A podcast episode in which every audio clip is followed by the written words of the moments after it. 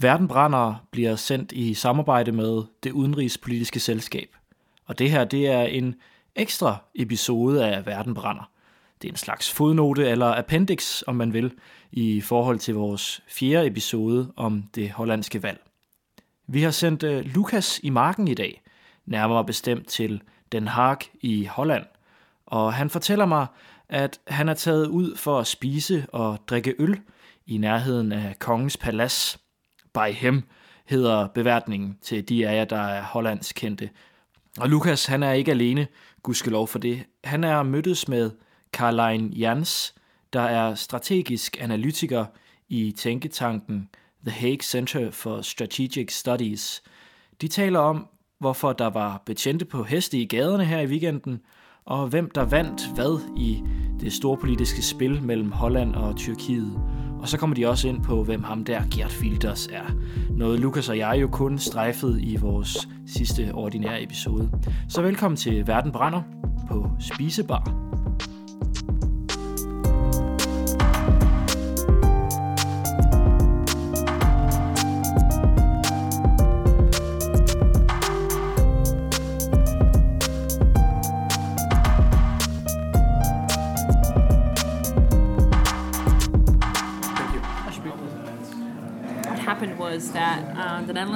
Caught up in um, the referendum campaign of the Erdogan um, government. in Turkey. So what practically happened was that the foreign minister of Turkey announced a visit to the Netherlands to campaign for the referendum.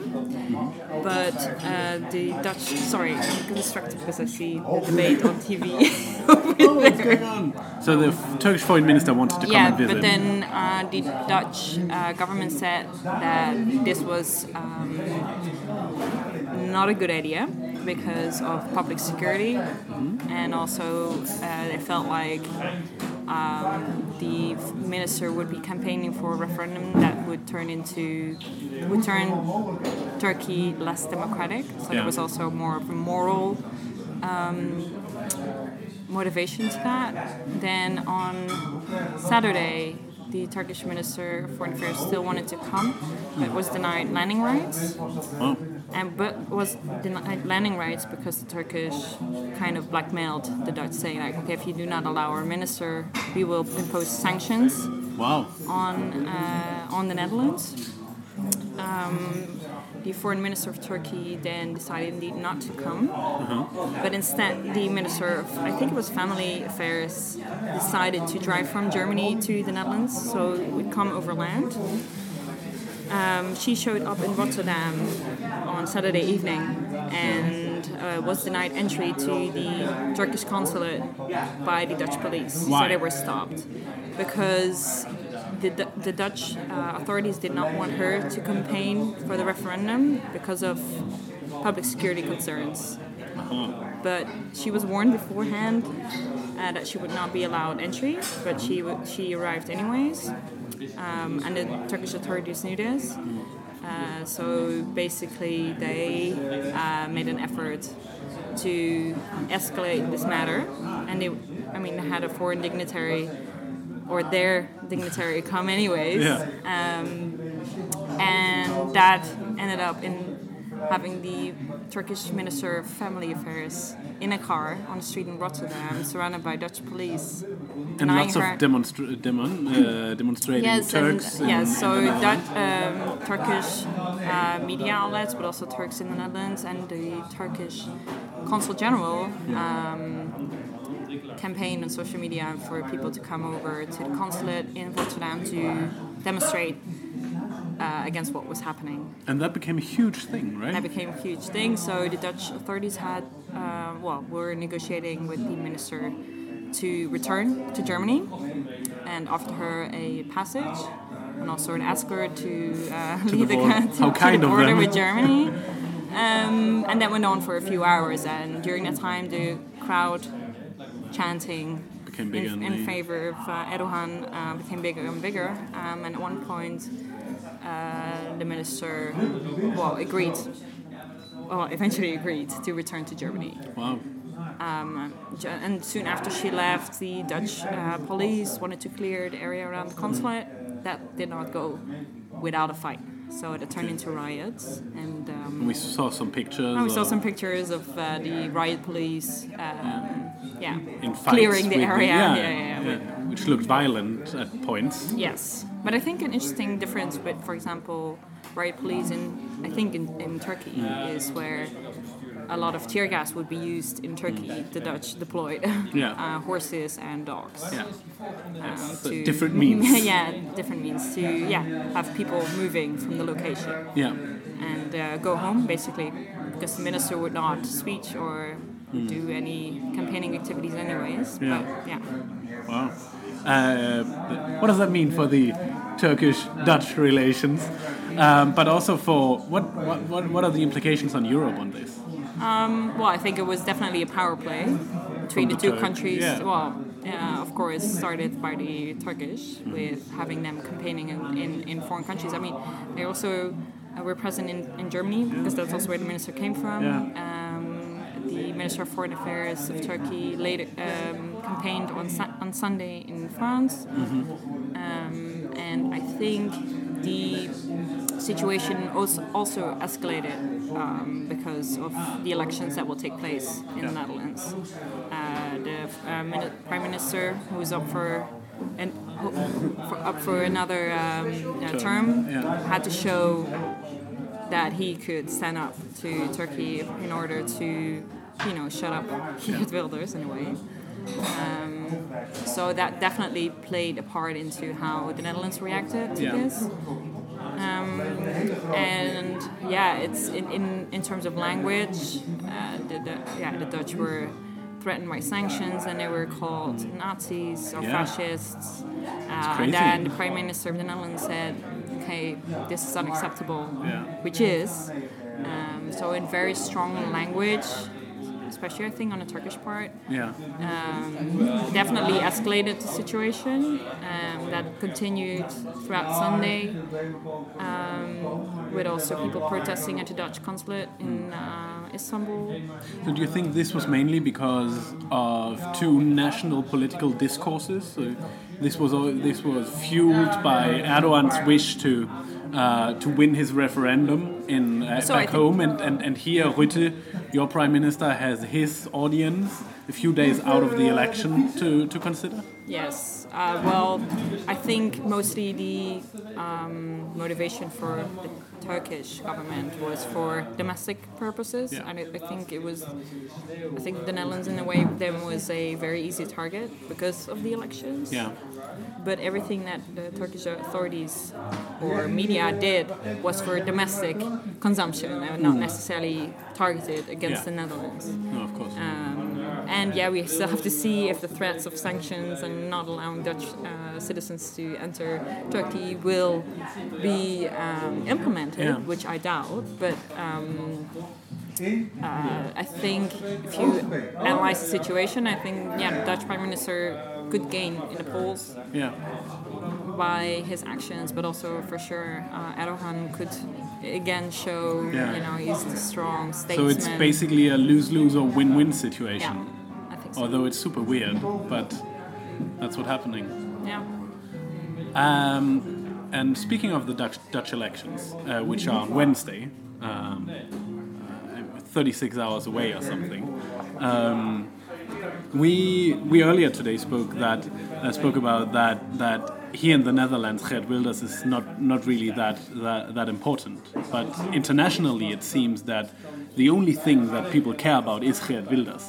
Um, what's what's what's the gist? What is the what are these elections about, in your opinion? Um, if you look at what topics are being discussed in public or televised debates, Yeah. it's healthcare, it's the pension system, it's immigration, which is of course a topic that lies near to Geert Wilders' uh, campaigning. Um, it's partially also education and perhaps tomorrow in the debate climate change, Yeah. I hope.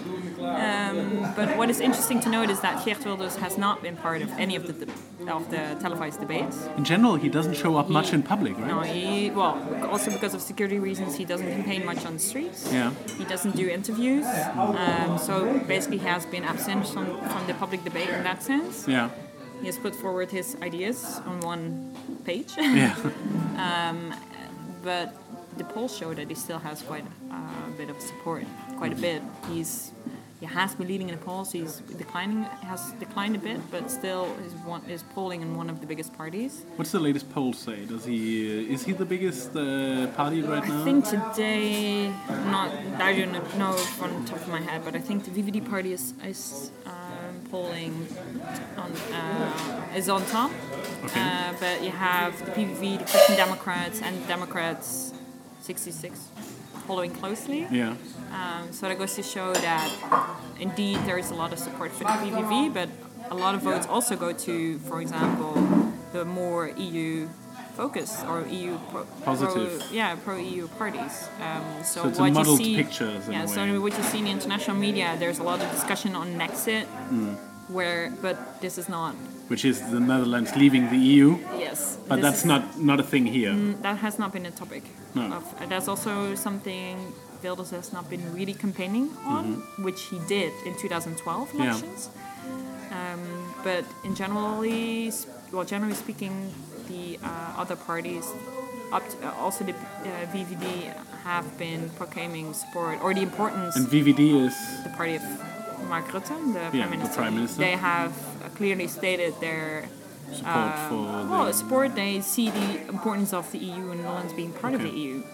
What kind of shape or form that should be, that's up for debate. But. Okay. um, there's not a discussion on the Netherlands leaving, and then I think that's also partially due to Geert Wilders being absent from Yeah. these public debates. Okay, interesting.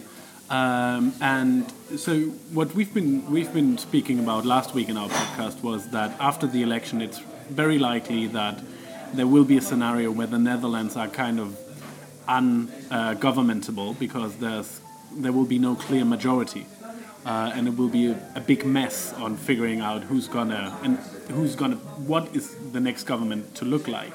Do you see it in a similar way, or is there a, a clearer path forward? I think one thing that will be clear is that the PVV will not be part of the government. At least the other parties have stated that they will not Yeah. cooperate. That's one Wilders' party. Yes. Yeah. Um, then indeed the question is how many seats or how will the seats be divided over uh, the, the parties? Mm-hmm. So. Um, do, will you need two or three or four or maybe even five parties to have a majority Mm-hmm. in parliament? And the third thing is how um, will they come to a compromise? Um, the current government is a, uh combination or coalition between Labour and the Liberals. And that's highly unusual in Dutch Yeah. uh, politics. So it really depends. I mean, it can go either way. Yeah. Uh, and people also getting along on a personal level, which is the case in the co- current coalition. Yeah. It's very much built on personal trust. Okay. Um, and we will see how that works out with you know the remaining parties and how the seat division will be and how much influence one or the other party will get. But it's highly likely, you say, that there will be some kind of centrist government, probably. There could be a centrist government, Yeah. either center left or center right. But Okay. I think looking at the polls right now and you know considering how reliable they are, Mm. Yeah. and the coalition will be led by the VVD with Mark Rutte. With Mark Rutte and then probably a few center parties Okay. that could make up to the 75 seats majority. Yeah, that you need in Yeah. the parliament. And um, um, will we see changes in politics in the in the Netherlands? Will there be big big changes for both nationally and internationally? You think? Um, well, I think well that's you can already see that at the moment, but um, the influence. I mean, the PVV will not be part of the uh, coalition government, but the influence influence of the party will will um, get bigger. That's what Okay. I expect. You can see now in the campaign uh, and the campaigns of the parties is that you could see at the different especially the party leaders, you can see that they actually are moving a little bit more to the right and also get more populist themselves in order to gain votes. we will see how that will play out in the next government. But um, I think generally speaking, in order to also um, correspond towards the PVV um, voters or their uh, their support, um, I think it's important to also take that into account Yeah. in how they will form policies. They will obviously not um, spearhead uh, any policies or any legislative proposals, but there will definitely be, be an influence, and Yeah. the influence will grow. Yeah. Um, You think a- that's a good or bad thing in the Netherlands? uh, well, I think that's not the most positive development in terms of having constructive legislative proposals, Yeah. which actually makes sense and actually will make the Netherlands better in Yeah. the sense that you address problems, but also address the address them in a sustainable manner. But don't you think their vote should be heard? I mean, it's a huge part of the Netherlands. Yeah, that's why I'm saying that they definitely ha- have to be taken into account. Yeah. They're voters. They have. They're. I think. the big part of the of the Dutch culture, Exactly, the yes. society. Um, so that's why I'm saying that Yeah. the influence will grow because this is So it will clearly a become a bit more unstable, probably. I don't know if that would be unstable. Um, if we would call that unstable.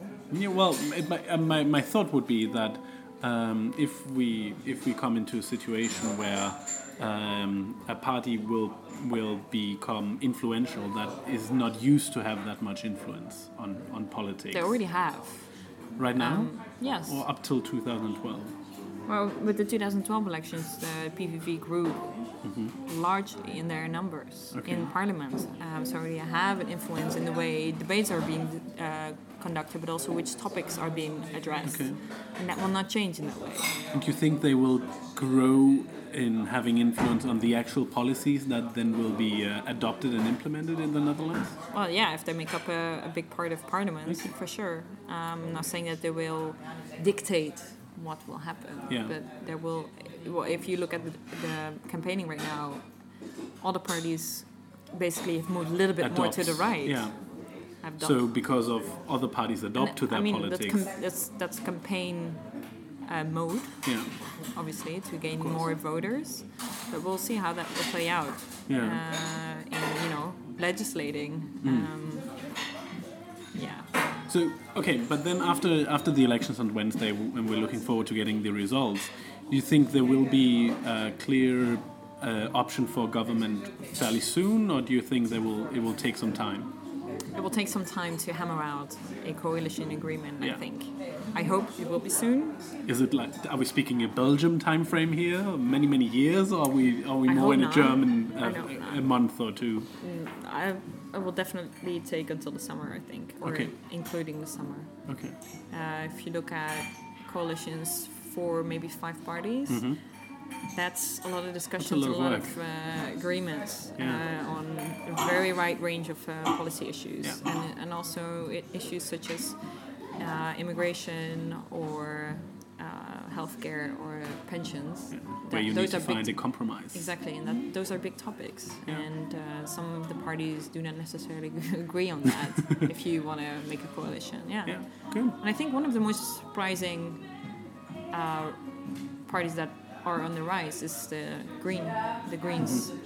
Um, With this very charismatic leader. yes, yes, he's um, let's say the, the new generation of politicians. Yeah. Very young. we'll see how effective and how successful he will be in the end. Um, yeah, he's a very young um, politician, uh, but yeah, he has a new style of Mm. um, campaigning, but I think also in conducting po- uh, politics. Cool. We've seen we've seen a fair bit of that in Denmark as well over the last few years. Yeah, and we'll see how effective he will be because Absolutely.